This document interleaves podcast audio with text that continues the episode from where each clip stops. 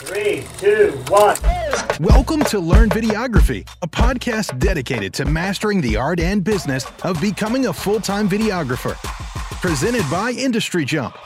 Hosted by director Kyle Loftus and producer JJ Englert. Let's go. Welcome back to Learn Videography, your podcast to learn everything you need to know about becoming a full time videographer. As always, I'm here with my co host Kyle Loftus and our special guest for today, Andrew Sandler, a producer and director in Los Angeles who was recently nominated for several v- video music awards for his work for Blink 182. How are we doing, gentlemen? Fantastic. What's up? Doing well. How are you guys? Great, man. Great. Good, man. Stoked to have you on Thanks this for pod. me. I know it's going to be value packed with gems for our listeners. For sure. I'm excited. Let's jump into it. Absolutely. So, you know, before we uh before we dive, you know, directly into all the details, you know, first let's get them just a, a broad introduction here to you, Andrew. Uh, can you tell us a little bit more about yourself? You know, where where your career and your passion, you know, first began for filmmaking, um, and how you kind of started to edge your way into the incredible um, list of of just platforms and, and different content that you've created now and, and the career status you have. For sure. Um, I mean, of course, I was always a fan of movies. I love Spielberg movies. I love going to the movies. Um, so my earliest memories are going to you know movie theater on Sundays with my grandparents. Um, and naturally, uh, I'm born and raised in LA. So as I was growing up and watching these movies, I thought that I wanted to uh, be an actor when I was younger. So at the age of nine, I told my mom I wanted to act, and um, we took headshots. We ended up finding a, a manager from those headshots who got me an agent. Um, and I started doing commercials and uh, TV and film very early. I was in like a Washington Mutual commercial and a Polaroid commercial when I was nine or 10 years old, um, and then some TV shows. And then eventually I got casted in um, Steven Spielberg's Minority Report, which is a funny Oh, cool. story because actually the way I got casted in that was I was on a TV show called Gideon's Crossing and I um, had to do a monologue from Jaws. So after we shot the monologue, they actually had to send the monologue to Steven Spielberg to approve it. Um, and he watched the monologue, he approved it, and then about a week later, I get a message from my agent asking uh, if I wanted to be in Steven's next movie, so sick. um, which was insane because all my favorite movies growing up were Steven Spielberg movies, and you know, at, at the time, I was I didn't really understood what it meant to you know be working with Steven Spielberg, but in hindsight, like what a crazy experience because it was supposed to be like a, a two day part in the film, um, and he ended up keeping me on set for almost two weeks, so I was able to really uh, you know watch him work, and that's kind of when I realized that I wanted to move from in front of the camera to behind to be behind the camera, um, just watching him work. So I remember after after I shot that film, I was just obsessed with learning everything I could about making films. I would literally, I was I think I was like 14 years old at the time, 15 years old. My mom would drop me off at Barnes and Noble on the weekends, and I would just literally stay there all day long, like just obsessively reading every single book, like sitting in the That's aisles dope. of Barnes and Noble, just reading every single book on filmmaking that I could. Nice. And this is like pre, this is pre like YouTube days. This is pre podcast days. This is like Okay. you know, I'm going to date myself, but you know, this is before you know you had you know real access The to, Learn to cameras like people have now. you You know? know, yeah, yeah, which is you know, it's like it's so amazing now, and it's it's it's so cool that we have all these tools now. But back then, it's like you actually had to you know go to Barnes and Noble and pick up a you know a book. Um, and of course, like you know, watch BTS of films being made whenever they you know were shown on TV or whatever. So I became obsessed with the process of making movies, and I got a you know a DV camera at the time in high school, and I would get all my friends together and we would shoot uh, short films on the weekends. And we had a film studies class that they started offering at our high school, and in that class is where I started watching classic films for the first time. Um, I remember watching Sunset Boulevard for the first time, and I was blown away. This is back when they had like the four by three television Oh, sets and man. they wheel it in on a cart. yeah.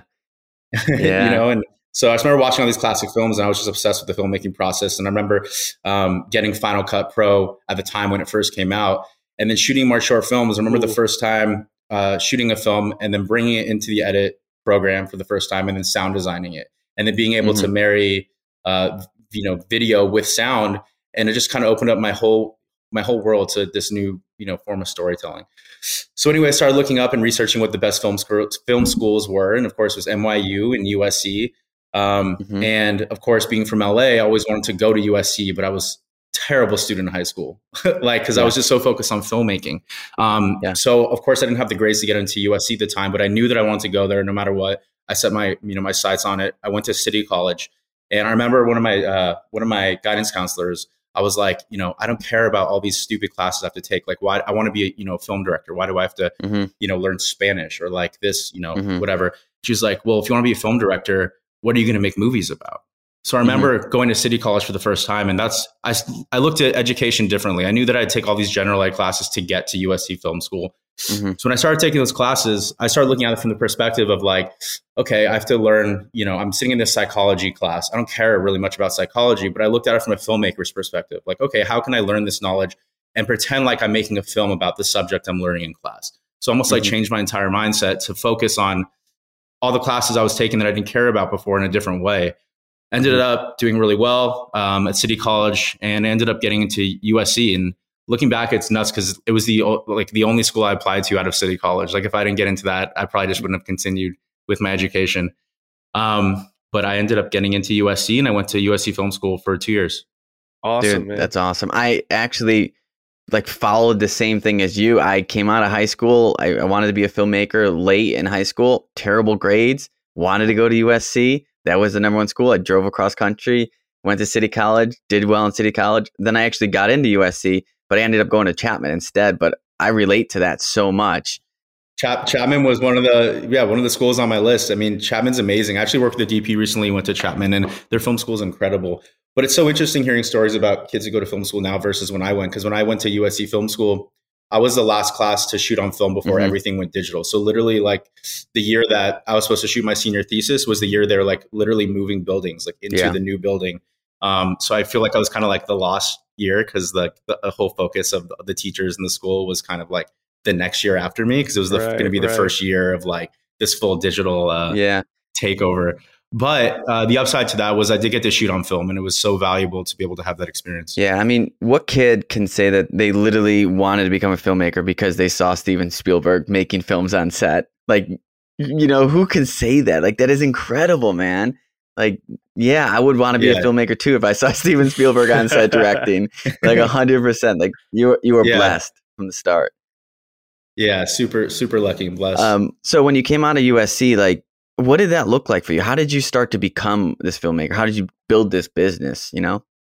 Yeah, I mean, it was it was tough. I remember coming out of film school and I'm like, what like what the hell do I do now? I remember there was like a couple month period after film school where um, it was scary because it's like you're you know you learn everything that you can in film school and you learn all the you know different you get a little taste of all the different tools and get a little taste of all the different things because when you're in film school they make you do every role as an undergrad. You don't have to mm-hmm. pick a you know one specific thing like directing or cinematography. You kind of you kind of do everything. So you're not really master at, at one thing.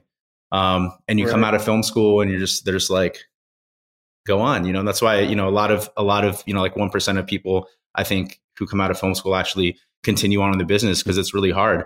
Um, but I, I got really lucky. I started researching a lot of my favorite music video directors. You know, I was an MTV baby, came home every day and watched TRL, and I was obsessed with music videos. Um, I kind of always knew that yes, I, I, wanted to use music videos. Yeah, I mean, I mean, every single day would just come on and be obsessed with the mm-hmm. countdown. And you know, it's Blink One Eighty Two. It's incredible that I work with them now because like they're one of the bands you know I grew up watching. Um, so I came out of film school. I, you know, I, I, knew who my favorite directors were. There was one director specifically that um, I looked up to all of film school who actually went to USC. His name was Anthony Mandler. Um, and I was obsessed with his the video work that he did with Rihanna and Jay Z, and he was bringing something really different to videos that I loved, which was um, an, a different an element of storytelling and filmmaking that um, had a very unique style. Um, so I reached out to him through a mutual friend that we had, and we went out to lunch one day, and um, he began he really mentored me and connected me with the right people to get my start. Wow, that's incredible. So you know, essentially you made it happen. I mean, you found this person that you really yeah. identified, you know, or connected with. You found that mutual connection. You reached out to it. You made your own opportunity there. Yeah, exactly. I mean, I think I think it's so important when you come out of film school or if you're just first starting out. Of course, like you need to have a mentor, and you know they're not going to you're not going to give you the opportunities. Not going to you can't expect that they're just going to hand out you know jobs or opportunities, but you have to use everything you know all the tools that you learn from them to really um, you know go out there and get the work for yourself and and and fight to get your name and your voice heard yeah definitely definitely and, and you know would you say andrew that a mentor is is something that you really value and, continue to use maybe you know in the, in this point in your career or you know uh, is that something that you just encourage i guess kind of in the beginning to get your footing if you will you know and, and kind of uh, get a bit bit more firm understanding of of just the industry and, and how things kind of operate. Um, I think both. I think when you're first starting out, it's just as important to have a mentor as as when you elevate in the industry. I think that you have to be a sponge, always be a sponge, and always be learning. Um, one of my good friends, Mod Sun, uh, just told me the other day. He said you have to wake up a student and go to bed a teacher. Mm-hmm.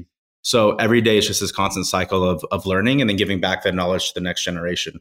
Um, and without a mentor, I think it's it's very easy to get lost in this in the business. Yeah, What's up, guys? We're back at it with our season long sponsor, AudioSocket, the premier music licensing company. They've been around for about 12 years now. They have over 80,000 songs in the library, and they add over 100 new songs every single week.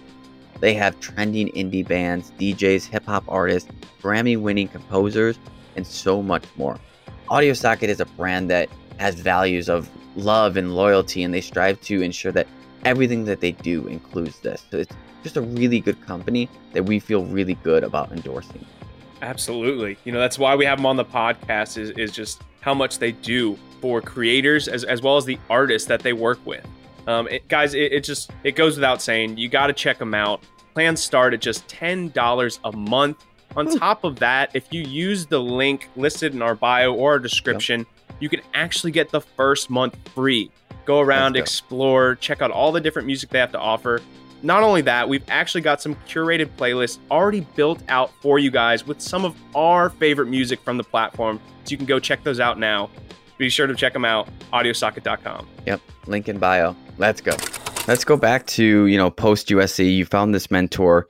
What what was the path that you took to get to where you are today? Did you immediately open your own production company? Did you start working for somebody else? Did you were you producing or were you directing? Like what was that path for you? Yeah. Um it's interesting because you know, as as we all know, and I'm sure a lot of people listen to this podcast, you know, have heard is is there's not there's yeah. not one way into becoming a director. There's there's like no one way into this business. Like you know, if you want to be a dentist or a lawyer, you pretty much know exactly the path yeah. you have to take to become a dentist or a lawyer, right? But with with uh, directing, there is no one path. And um, I knew that I also enjoyed producing. Producing for me was exciting because it's it's has a lot of the qualities of being a director, but it's also about uh, putting together teams, managing personalities. I didn't know a ton about you know the actual physical physicalities of being a producer, such as line producing and budgeting and all that. Mm-hmm. But I knew I was willing to learn and learn fast. Um, Anthony introduced me to a production company at the time called Riveting Entertainment. Uh, Andrew mm-hmm. Listerman, he's a producer over there. Yeah. Um, I started working with them, um, and um, actually, let me take it back a second. So yeah. when I was introduced to Andrew Listerman, I was also friends of Wilmer Valderrama. Um, and Wilmer is actually one of my first mentors that I had who really taught me a lot about the industry. He was shooting a music video at the time with LMFAO uh, called Salute, and he asked if I mm-hmm. wanted to come on and produce it with him. I wow. didn't really know much about producing at the time, but you know, I I did know that you have to always say yes to opportunities. Sure. Um, even if you don't know what you're doing sometimes. Hmm. Um, so I, I, said yes, 100%. and then I brought on Riveting to produce it with me. Yeah. Um, I brought on Riveting to produce it with me. And just through that one experience, I learned so much about producing. And from there, I kept working with Riveting and I kept producing music videos and, um, you know, surrounding myself with, with players in a team who did know what they were doing. And, you know, just again, being a sponge every single day and every single job, learning something new. So I started off producing and then once I was producing enough, then I started being able to get offered direct, you know, director opportunities from the producing. Mm-hmm. How many videos do you think you produced until you were like, "Yo, I'm pretty good at this. Like, I, I'm I'm good," you know? Um, let's see. So when I first started out, I was doing a lot of videos for Chris Brown at the time. Okay. Uh, my first my first big video I produced was Chris Brown and, and Nicki Minaj "Love hmm. More." Um, and Chris was directing that video, and I remember he needed a club location, a nightclub location, and um, I had a friend at the time who owned a club in Hollywood, so I was like, "Oh, I know a club we can shoot at," and he's like, "You know, I also want to shoot an apartment." I was like, "I know an apartment we can shoot at," and then I realized like that's that's just really a big part of producing is just putting together situations and and um, taking the director's idea and and figuring out how to make it happen, mm-hmm. right? So that was my first music video. And then after that, um, you know, I did about ended up doing about 20 videos with Chris. Um, and I directed his documentary that came out on Netflix. Damn. And was that like over the course of oh, like two, oh, yeah. three, four, five years? Yeah, that was uh, that was probably over the course of about three or okay. four years, actually. Um, but I mean, there there's so many mu- music videos outside of that that I was producing um, aside from Chris. And again, it was just it's such a, a learning curve. And music videos, um, even though it's a stepping stone to film and TV, it's really where you can kind of you know sharpen all the different tools that you know you go on to use in film and TV. And for me, that was the real purpose of it. It was you know I love I love music videos. I love the artists that I get to work with. Um, but for me, it's always been about being able to master that and and learn so that I can take all that knowledge with me to the next step, which is film and TV. Yeah. And you know, would you say that that role for you is producing or directing, or are you aiming to to still kind of do both of those? We uh we had a great actually just past uh, podcast episode talking with uh, Mike Pe- and one of the things we talked about was you know the sometimes the the need to narrow down and really stick to one kind of career path. What's what's your thoughts on that? And I guess what is what's your goal there with the future in film? Yeah, I mean it's definitely it's definitely directing. You know, I really enjoy producing when the right opportunities present themselves. Um, like recently, I produced Machine Gun Kelly's Downfalls mm-hmm. High um, because that was such an amazing opportunity. And for me, I love producing when when uh, I really get to use my director cap. I don't really enjoy line producing or production managing mm-hmm. so much. Um, when I do produce, I hire a really strong line producer, production manager to work under me so that I can um, really focus on the creative side of producing. Mm-hmm. That's what's enjoyable to right. me.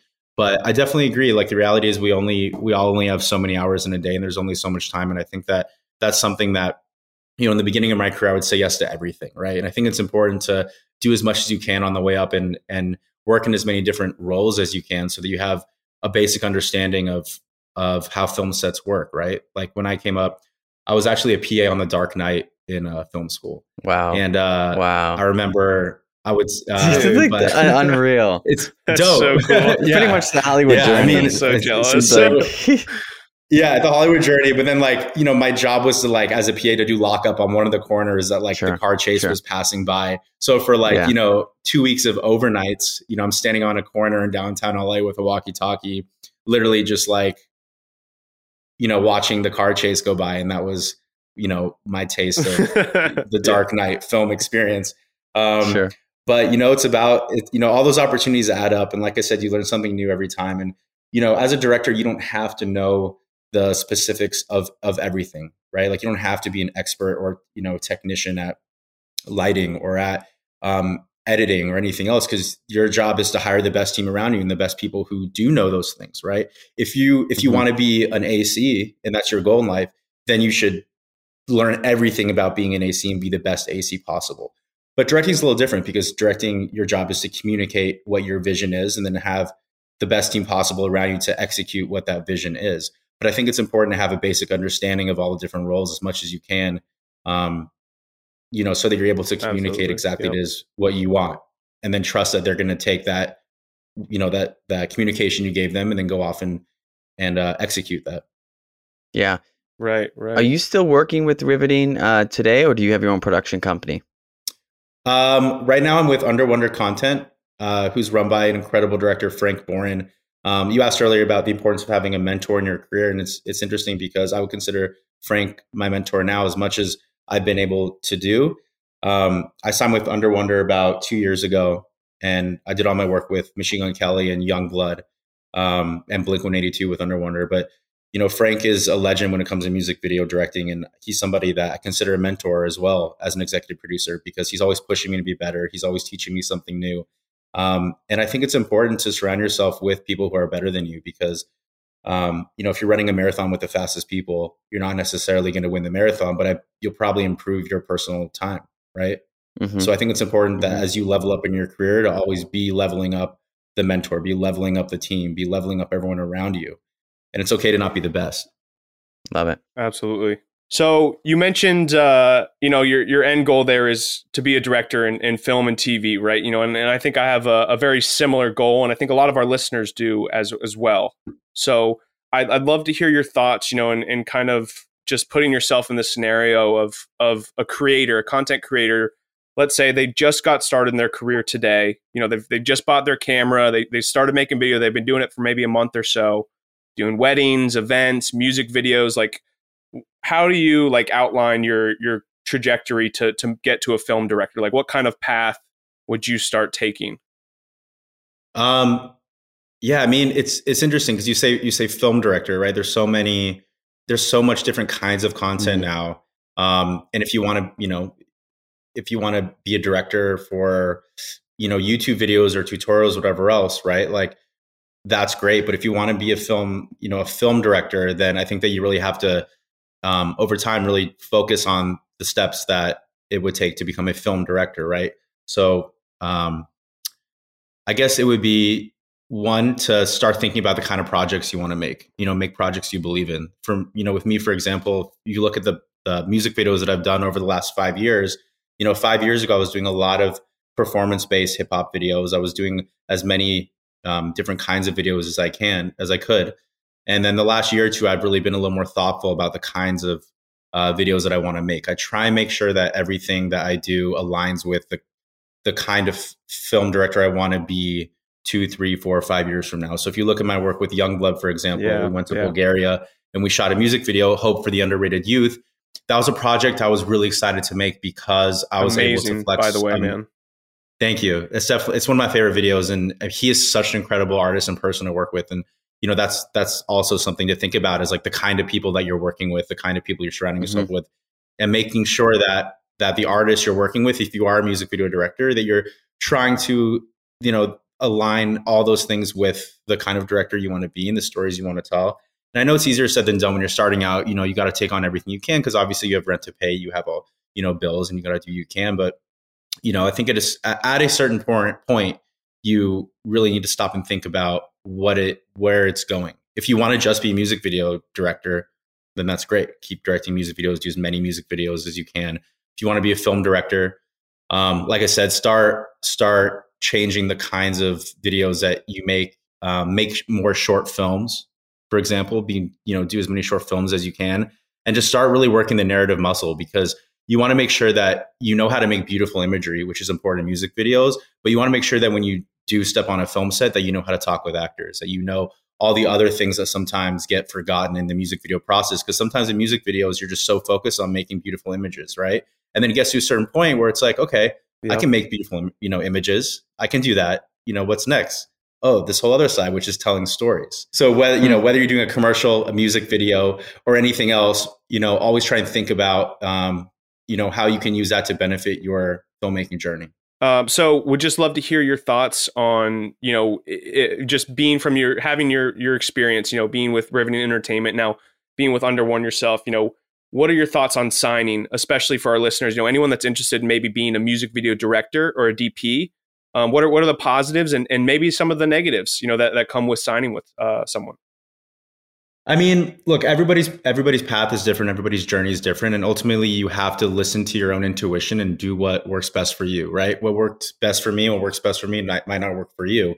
And I think that's what also I love about producing is I get to or when I did produce more often, I got to work with so many different kinds of directors. And knowing that I eventually was going to direct as a producer, being able to work with that many different kinds of directors was the best education I ever got, better than film school, because I'm learning how different directors operate, and every director is different. If you give the same this, you know, if you give four different directors right, the same right. music video concept, you're going to get four different, completely different videos. So I think it's that same theory applies to signing with a production company. Is is um, there it's invaluable to have a team of people around you that have different opinions and that have different viewpoints and i think that you can only do so much by yourself and at some point you hit a ceiling and you realize that you need to surround yourself with a team who believes in you and pushes you to be better but also can support you in different areas um, sometimes when you're doing too much um, you know like there has been projects where i've produced it i've directed it i've edited it you know i've done all these different roles but at some point, something gets lost in the process because you're spreading yourself too thin. So the value of, of the value of signing with a production company is that now you get to plug in to somebody else's oxygen and focus on one specific thing. Um, you know, when I signed with Underwonder, um, it was incredible because one, I got the mentorship of Frank, who's uh, his opinion, his opinion I, um, you know, value immensely. And two, um, he just came with a completely different set of experiences and and uh, um, and tools than than I have with any other production company. Not that the other production companies were wrong; it's just different. And opened up a whole different viewpoint for right. me and how to look at my own work and making sure like oh i've been doing things this way for so long which was great for that chapter in my life. And now there's this next chapter that i'm going to start experimenting with different genres. You know like i never worked really in the rock um, alt rock space until i signed with underwonder right? I was never doing videos for Yungblud and machine gun kelly and um, you know blink 182 and those kinds of artists beforehand um, so that's been really exciting to be able to experiment in different in different genres. But I also think you can't underestimate the power of positive reinforcement.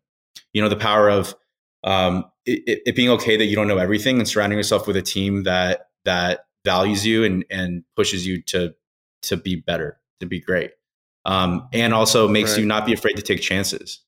You know, like mm-hmm. when you mm-hmm. surround yourself with a team yeah. or a production company that supports a vision, you're you're much more likely to take chances, and by taking those chances, your work is just going to get exponentially better. Yeah, Andrew, you've worked with some major personalities, like you know. that was great, man. um, you've worked with Justin Bieber, Chris Brown, Nicki Minaj, like huge personalities. Like, how how do you manage these personalities on set? Because one you have a job to do. You have a video that you need to accomplish and film but then there's always hiccups that come along along the way. They don't show up or they're late. Like how do you manage top tier talent like that in a professional way you know to keep everything moving? Um i think first off it comes with experience. You know it comes with having done it for so long, I've been in so many different situations as a producer and director and had to find my way out of different situations that at this point, I don't think anything can phase me anymore, uh, which is cool. Because at the end of the day, it's like the thing is, accidents are going to happen. Things are, there's never been a shoot where nothing has gone wrong. But I think you have to look at it from a sense of, of embracing every accident, embracing anything that could go wrong. Um, because for me like i don't look at them as accidents i look at everything that goes wrong as a miracle there's been so many times where something has gone wrong and i had to take a different approach with it and it's turned into something that i even than i better than i ever even planned for or imagined for because we mm-hmm. had to pivot a certain direction um, mm-hmm. and when it comes to managing personalities i think the, the key to managing different artist personalities is just is just listening you know always just just being a listener i think that when you listen to how an artist feels and when you ask questions as opposed to telling telling them what to do and, and you you ask them how they feel about a situation and make sure they feel comfortable with what they're doing and you let them be a part of the creative process um, i think it changes the whole experience. Love that.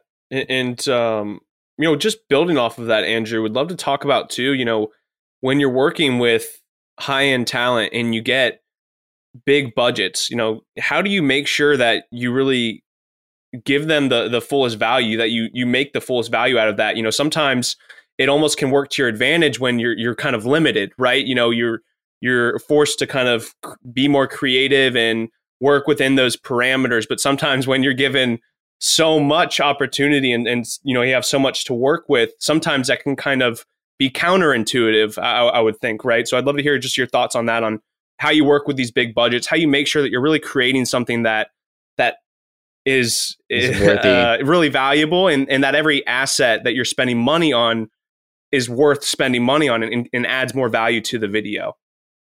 Definitely. I mean, one for me, I think that if if anything, having produced for so long helps me so much directing because when I am directing, um, as much as I try and turn the producing cap away and just focus on directing. Inherently, there's a lot of things I know as a producer that I apply when I'm a director. Mm-hmm. So I'm directing. It's like I have a sense restraints. of the budget and I know, um, you know, kind of where that budget is going. Yeah, the constraints of it, and I'm I'm right, able to pivot right. and make decisions um, and kind of help make uh, kind of like solve anything that comes up because of the producing background. So I think that's super helpful, and I think that all directors should learn more about producing you don't necessarily have to know how to do a line budget unless you want to learn how to do a line budget. But I do think you should know the bare minimum about producing, talk with producers about how they problem solve so that as a director, you can better problem solve. Because the reality is for these music videos, you have 12 hours to shoot. And if you're spending, um, you know, an hour problem solving something that you could have problem solved in five minutes if only you spent a little more time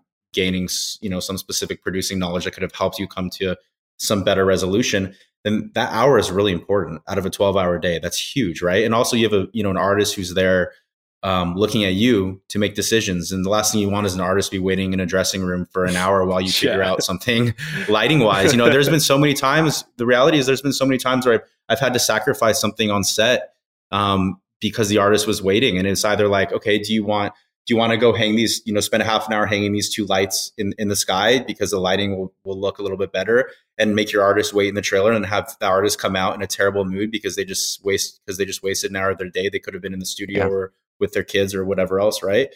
And you have to make those decisions and sacrifice certain things. And the end of the day, when the video comes out and it's edited and people are watching this at home, are they going to notice the difference between if you put that mm-hmm. those two lights in the sky or didn't? Probably not.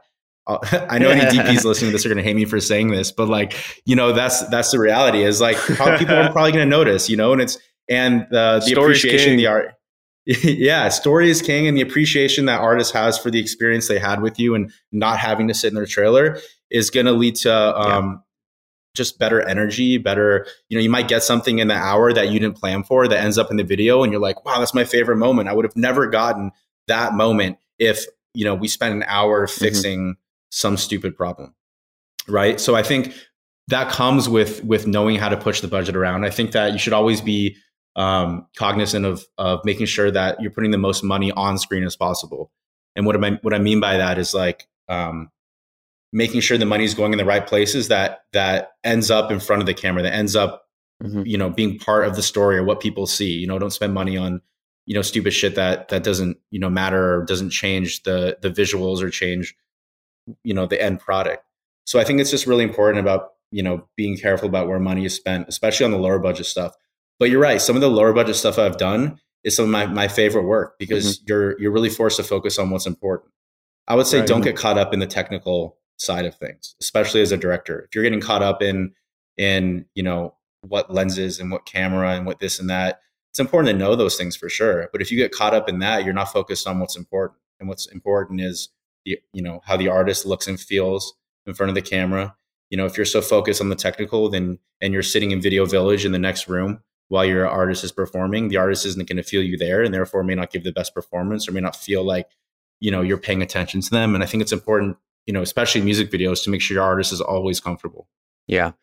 And, you yeah. know, when you're brainstorming these ideas for these videos and you're writing treatments and concepts, like, where does that come to you? Do you just listen to the song a million times over? Do you meet with the artist? Like, how do you come up with these concepts for these videos?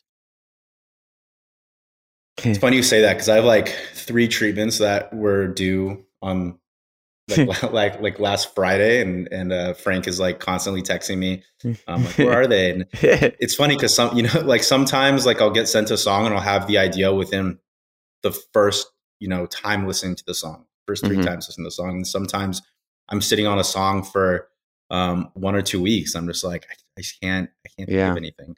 Yeah. Um, but the answer to that is that inspiration comes from everywhere. I think it's important to observe the world around you. You know, I think a lot of directors get stuck in Pinterest or they get stuck in, um, you know, pulling references from other music videos. And while yeah. that is an important resource to have, and Pinterest definitely helps helps you, uh, you know, pull imagery that may help articulate your vision.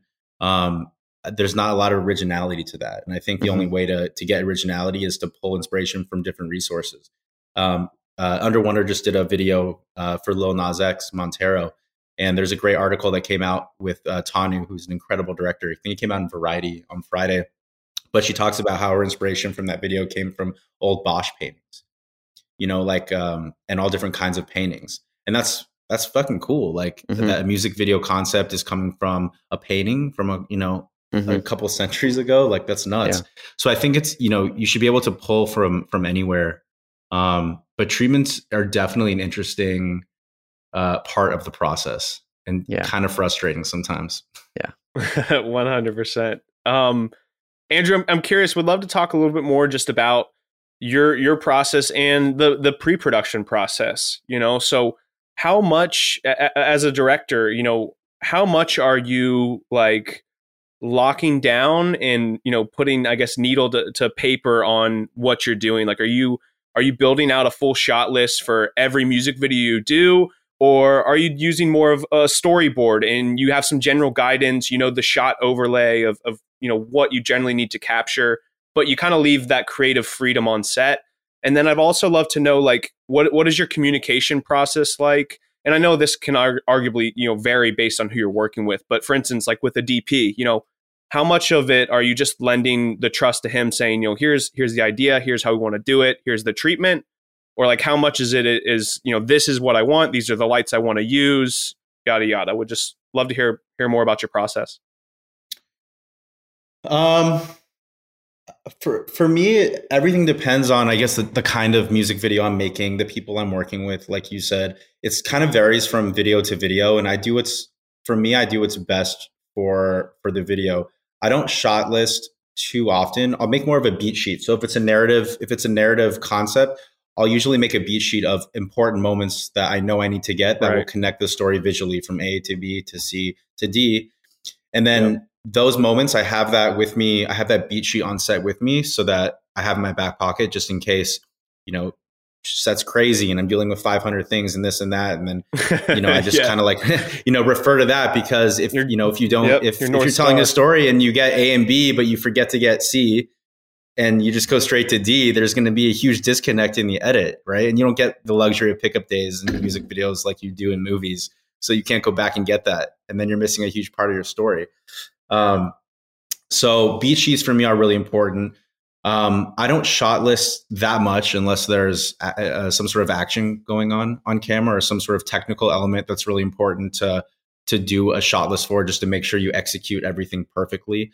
Um, I know there are a lot of DPs I've worked with who do overheads, which I think uh, can be really cool and helpful to have a DP do an overhead, just so you kind of know ahead of the day um, what he has in mind for lighting there hasn't really mm-hmm. been too many too many times where I've told my DP what kind of lights to use. I think it's more of a general mm-hmm. conversation of of what we want the tone to be, what we want the look to be, looking at references together, photos. Um, I try and use movies for references as much as I can over any other medium. Um, for me, that's where I get a lot of my inspiration yeah. from. You know, it kind of goes back to what we talked about, which mm-hmm. is like, what kind of director do you want to be? If you want to be a film director, then start making mm-hmm. videos that that look like movies, right? So a lot of times we'll pull inspiration from from films, and you know somebody who's really great at that is Taylor Randall, who you had on your last podcast. We just did a video mm-hmm. recently where we um, looked at Fight Club together. We looked at one of the scenes in Fight Club, and we kind of pulled inspiration for that um, for that look and feel. And I think that's more important to me than a shot list or anything else is visual references. Um, so Andrew, let's take it over to the work that you did during the pandemic. I believe you worked with Blink 182 to create a video for them during this time when we were all at the stay at home orders. You had to do it remotely. Can you talk about that experience, how that came about, and what it went on to becoming? Yeah. So, uh, uh so the song Happy Days we ended up doing the music video for is a song that they pitched me actually um, over a year ago to do a music video for. After we wrote the treatment, they decided that they wanted to switch the single from Happy Days to Dark Side. So we ended up shooting the music video for the Dark Side, which is a video with with all the kids dancing in the auditorium. Um, and then Happy Days never happened. So flash forward uh, a year later after that, COVID happens, the pandemic hits, and we're sitting in the beginning, you know, beginning of quarantine.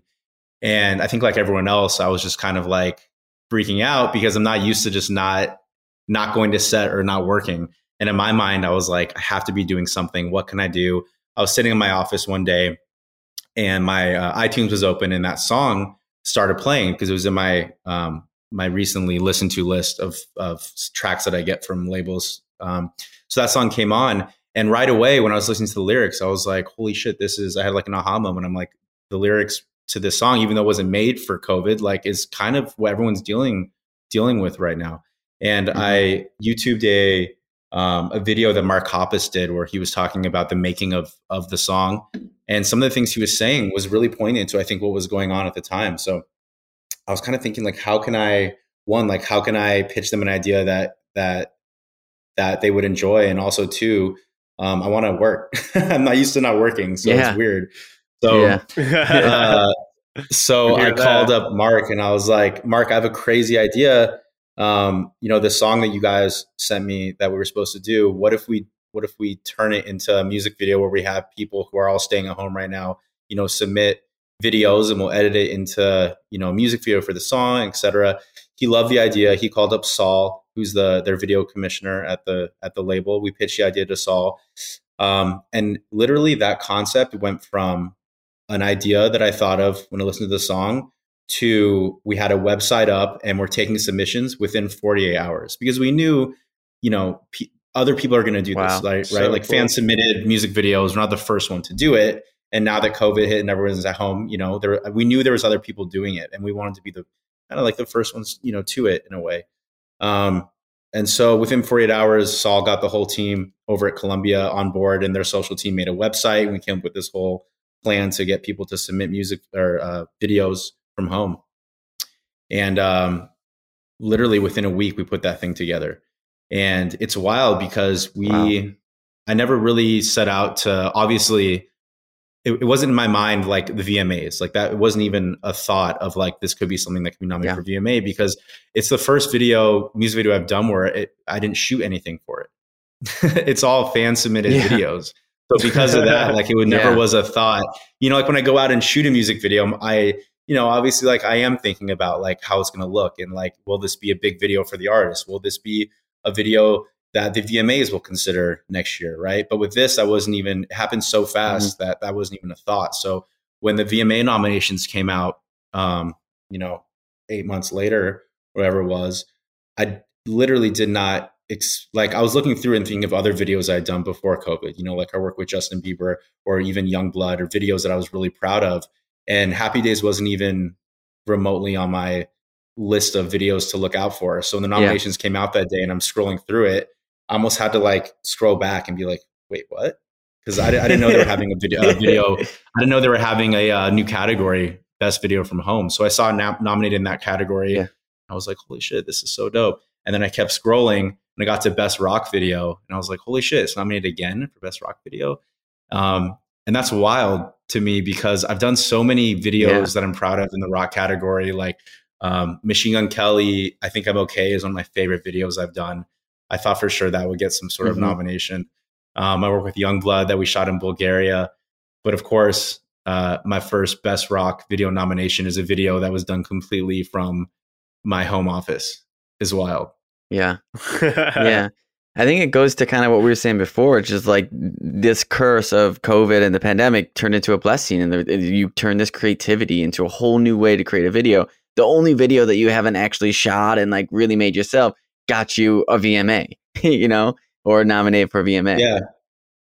I think it just it goes yeah. back to kind of a lot of the things we talked about of like not being afraid to take chances and you know being resilient, kind of being very malleable in terms of being you know ready for anything and being open for anything. I think that when you mm-hmm. have too much of a fixed mindset, you're you know you too many opportunities you know go past you. You know a lot of people would have been afraid to hit Mark Hoppus up the second week of a pandemic and be like, hey, let's make a music video.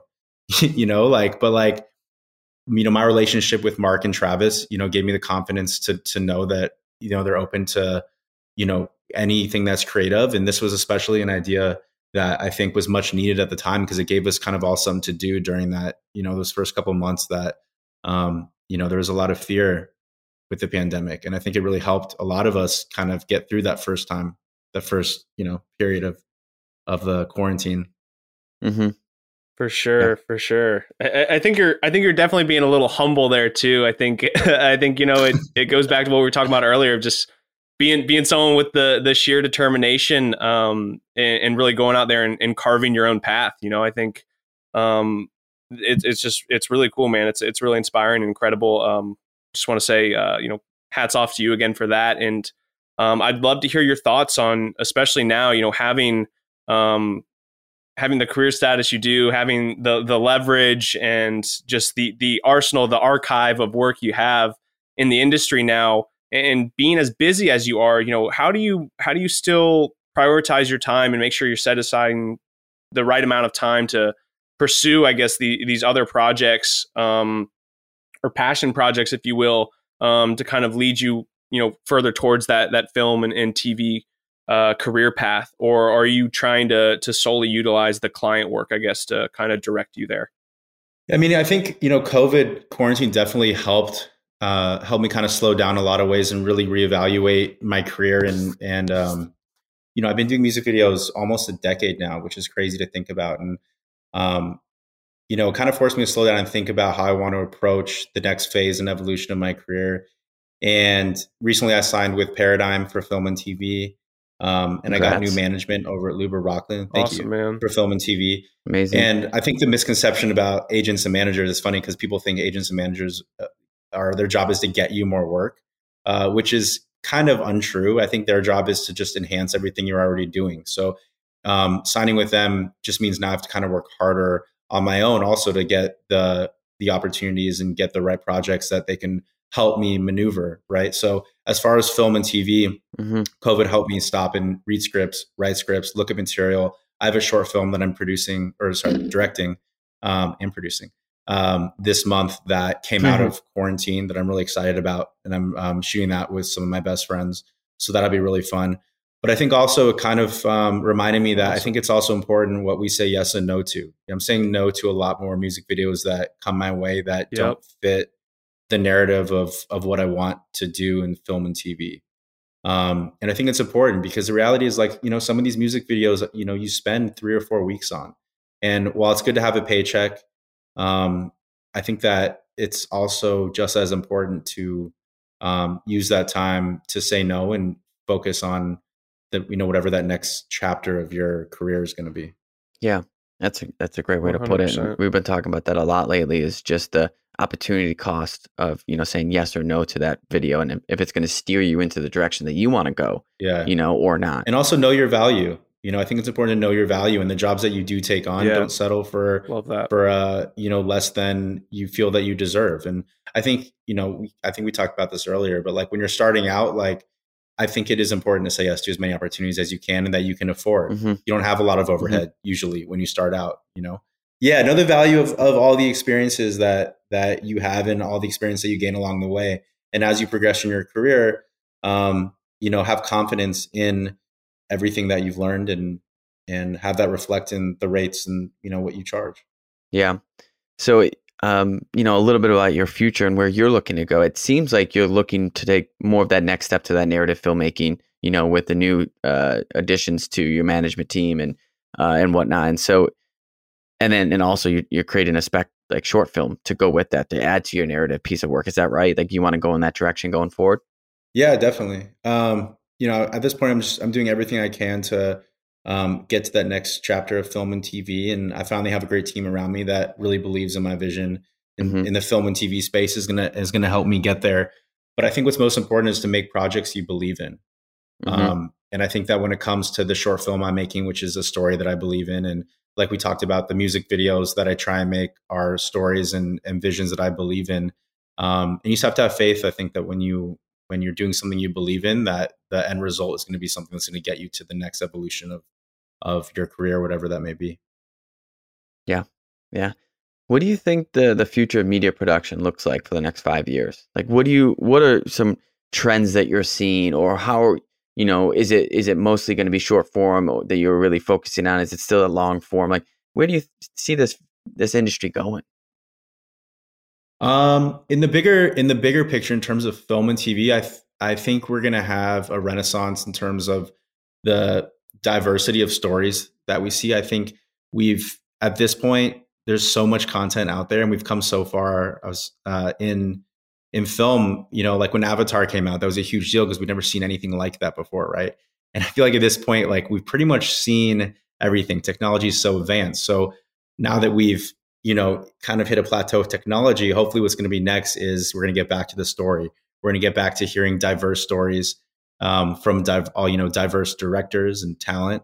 So I think mm-hmm. that's really exciting to know that we're going to see a lot of hopefully a lot of really great stories coming soon. I've been looking a lot at uh, virtual productions, which is super fascinating mm-hmm. right now. Um, kind of like the you know Mandalorian technology. I did a tour of this, one of those stages so cool. uh, a couple weeks ago, and I was just blown away by um, by it. And it's wild because I was listening to an interview with Roger Deakins the other day because um, I was curious to know what he thinks of of you know this technological revolution and, and virtual reality. And he actually said that it's it's kind of cool because as a DP, if you're shooting a scene at sunset, say an action scene at sunset, you might have to come back, you know, eight sunsets in a row to just complete that one scene, right? And that's eight days of your crew, that's 8 uh-huh. days of your actors. And now with these virtual reality stages, you can shoot that whole scene in one day because you can literally have that sunset there as long as you want, right? Um, and therefore, yeah. you have more time to do other projects. You have more time to, um, you know, pursue other things. But you know, I think with everything, you know, yeah. there's a little bit lost lost in that. I think, which is a little bit sad in terms of, you know, there's nothing like the energy that that comes with rolling up to a, a unique location. But there's a lot of cool things I think about no VR, doubt. and I think that's the next stage of filmmaking for sure. Awesome. Very cool. Very cool. Yeah. Um, you know, as we're kind of you know working to to wrap up here, Andrew would would love to hear your thoughts, man, on uh, uh I guess not even thoughts. I mean, I guess just you know final pieces of advice. You know, for for our listeners here, um, anyone tuning in, uh, you know, uh, you know, plethora of, of work you've done, the career path you've had, you know, acting, producing, directing. You know, what's your what's your pieces yeah. of advice for our listeners here? Kind of you know, words of wisdom here. I mean, before anything, I would say just start by doing. You know, I think a lot of people overanalyze their process. A lot of people get in their own way. They're worried that, you know, since they don't have the best red camera or they don't have an Alexa, that therefore they can't go out and make a short film. And I would say that's, you know, that's not true. You know, we all have an iPhone. Um, you know, we can, you know, some of, you know, if you can't afford a, you know, a Canon or a Sony or one of these new um, DSLR cameras, then use that. But there's always ways to, to tell your stories. There's always ways, you know, to, to get into filmmaking. I would say don't let technology get in the way. Just go out and start by doing. Oh. When I first started producing, I had no idea what I was doing, like literally, but mm-hmm. I jumped in and like I jumped in, I just did it. And you just have to keep going and keep learning along the way and just keep being a sponge to everything and any, you know, anything that comes your way and embrace accidents. You know, I think a lot of people are afraid to to to say they don't know how to do something or they're afraid to to um they're afraid that things won't go perfectly. And i would say to that is is embrace accidents as miracles and use them to create something better than you ever imagined. Yeah i couldn't literally every opportunity is is a lesson. And you you take each lesson into the you know the next project and the next project. And that's what um, develops a rhythm. And that rhythm is what's going to um, make you and your work evolve yeah, and you you need to be out there doing oh, it. Yeah, man. You need you make it happen. You know, there's no excuses yeah. anymore. Oh, and also build a support group. Support group. I think if you're just starting out, I think it's very important to build a support group. I think that's huge. I think you know what we do is interesting as filmmakers and directors because you have to be both resilient and fragile at the same time, right? Like you have to be tough as tough as hell to fight for a vision to um, work with some of these artists who can be super mm-hmm. intimidating.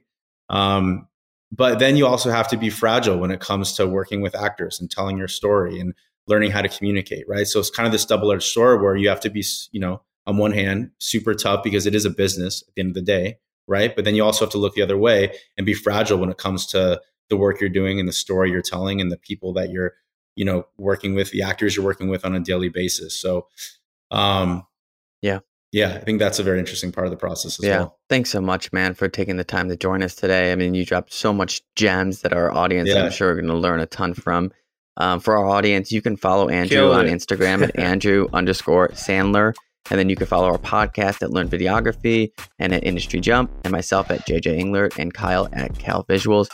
Other than that, this is Learn Videography signing out. We'll catch you next time, guys. Andrew, thanks again for your time today. One love. Take care. Be safe. Thanks, guys. Appreciate it.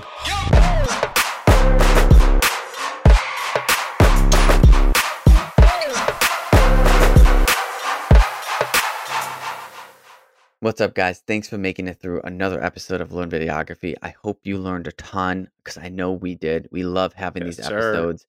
And we just wanted to quickly drop you some more knowledge about Jump Studios, our status, where we're at with everything. Um, as you know, one of the perks of Jump Studios is actually the perks itself.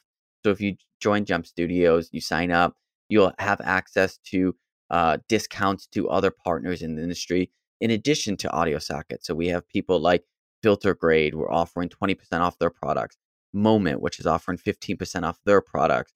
We have uh, our music video templates, which are 50% off. Bloodhouse is doing 30% off. Epidemic Sound is doing a couple free months and so much more. So if you sign up to Jump Studios, you'll also have access to these perks for no additional cost. Um, in terms of the status, Kyle, where are we at with status of Jump Studios right now? Yeah, so we've got a beta launch that we just recently opened up to the public here. And so we're really looking for some select creators like you guys listening here, you know, that are really dedicated to growing and optimizing their video production business to test out our brand new video review feature. So you can go ahead and jump into the platform, sign up now, and check out that video review feature. Share it with some of your friends or maybe some of your smaller clients, you know, and check out what, what, what some of these features are like, you know, and how you can use them to your advantage, like annotating on the video files, um, putting exact time markers for different changes you might want, um, utilizing for review or presentations to give them kind of more of that finalized perfect product. Um, so it's it's a great platform. We're really excited for you guys to check it out. Yeah, and like Kyle said, we're li- slowly giving access to everybody to use it. But if you go to jumpstudios.io, sign up. We'll email you when it's your time to sign up. Uh, at this stage, it's free just to get started. Uh, just because we want to get people involved, we, we're looking for feedback. We want to make this as good as possible. So if you want to join us on this journey, go to jumpstudios.io to get started. We'll see you there.